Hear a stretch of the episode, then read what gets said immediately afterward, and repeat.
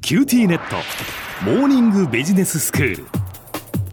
今日の講師は九州大学ビジネススクールで世界の経営環境の変化について研究なさっている村藤勲先生ですよろしくお願いしますよろしくお願いします先生今日はどういうお話でしょうか今日は朝鮮半島の現状という話なんですけれども、ええまあアメリカでトランプさんからバイデンさんに選手交代になったじゃないですかはいバイデンさんが北朝鮮問題をどうしようとしてるかって知ってますバイデンさんがですかまあバイデンさんトランプさんの時には実は北朝鮮とこう話し合いを持とうと何度かその話し合いの場もあったわけですよねなんかシンガポールでは合意したように見えたんだけどええハノイでもめたと、はいはいでその後なかなか合意できなくなってるえええでトランプさんはなんか全部まとめて包括合意だみたいなこと言ってましたよえうね、んそれでそれに対していや一つ一つじゃなきゃ無理って言って段階的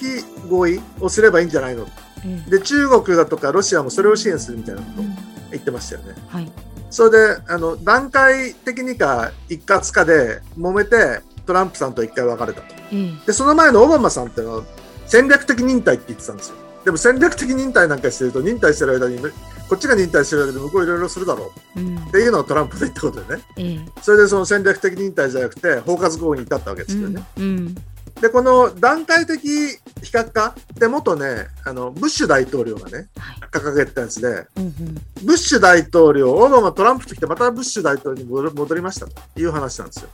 あの段階的非核化から始まって、はい戦略的忍耐に行って、ええ包括合意に行って、はい全部ダメだったんで、また最初の段階的非核化に戻った。なるほどでその頃に比べるとね、ええええあのブッシュの頃はまだちゃんと核持ってなかったんですよ、北朝鮮って。はいはいちゃんと持ってない時と、もう持っちゃってる時とね、どっちが難しいか、もう持っちゃってから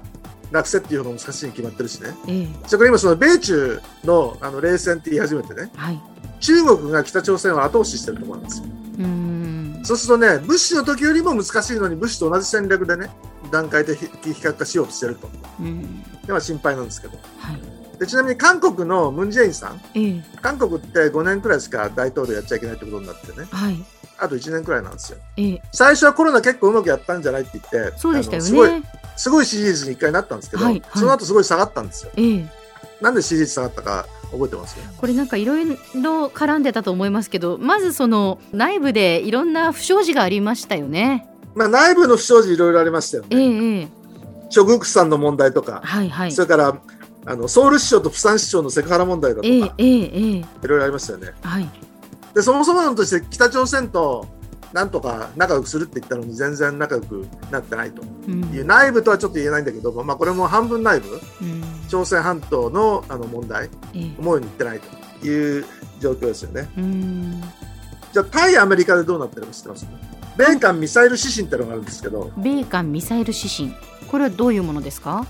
あのね韓国に核を持たせるとね危ないからねミサイル作っちゃダメというようなことをアメリカが韓国に約束させたんですよところがあの北朝鮮が勝手に核ミサイルどんどん作るでしょええそしたら危ないから自分で守んなきゃいけないよねうんというんで韓国も核ミサイル作ればということで作っちゃダメっていう約束を廃棄させたところなんですよほうそうすると北朝鮮だけじゃなくて韓国も核ミサイルを持つとうんで、日本に向けた核ミサイルなんかすぐなんですけど、まあ、ICBM みたいなね、アメリカまで飛ぶやつも作ってくるかもしれない。で、中国なんかは、あの、割とすぐなんでね、すぐきっと起こるという状況ですよね。で、そういう意味では、その、北朝鮮がなんか合意できるかと思ったらなかなか合意できないんで、またミサイルを飛ばし始めてね。で、危ないっていうんで、今度は韓国にも、あの、ミサイル作ればって言い始めた。そうすると時間の問題で、日本も核ミサイル作ればみたいなことをね、アメリカが言ってくる可能性が出てきつつあると。そうすると、北朝鮮とか韓国、それからその台湾問題もね、そろそろ中国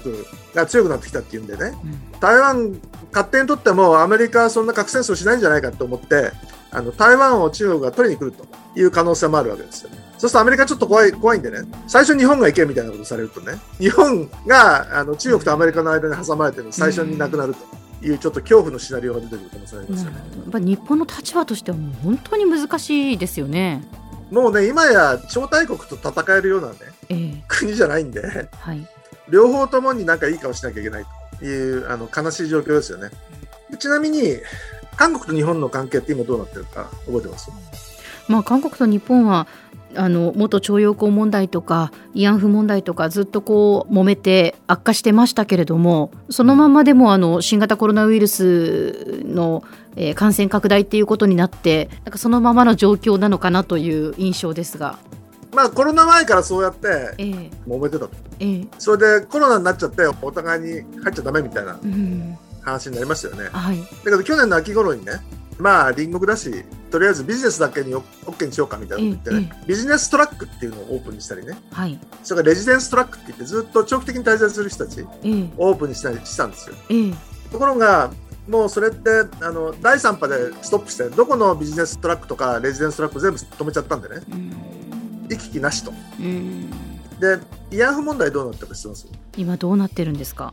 1月にねはいソウル地裁が損害賠償払えって言ったんですよええところが4月に払わなくていいって言ったんですよそのソウル地裁が払えと言ったのに払わなくていいと言ったんですか同じ人じゃないですよソウル地裁の別の人ですけどね別の別の裁判でね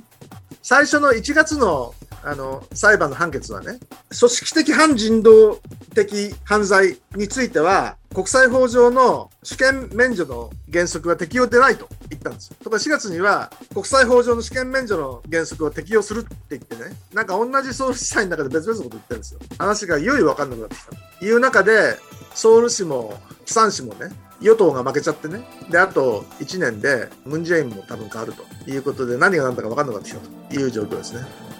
では先生今日のまとめをお願いします前から言ってるように北朝鮮の経済状況ってのは経済制裁とかコロナとか水害なんかでねすごい悪化してるんですよでトランプがバイデンに変わると一体どうかというとそのバイデンはトランプのようなことはしないとオバマのような戦略的忍耐も取らないと、えー段階的非核化と考えてみるともっとあのブッシュ大統領がやったことなんでねなんかまた元に戻っていってなんかできそうなのかなともう核持っちゃったしね米中対立で中国が北朝鮮をおそらくサポートするんでね簡単に非核化できるわけはない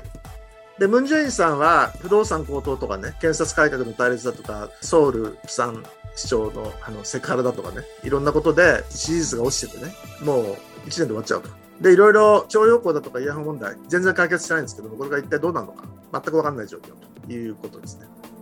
今日の講師は九州大学ビジネススクールで世界の経営環境の変化について研究なさっている村藤功先生でしたどうもありがとうございましたどうもありがとうございました。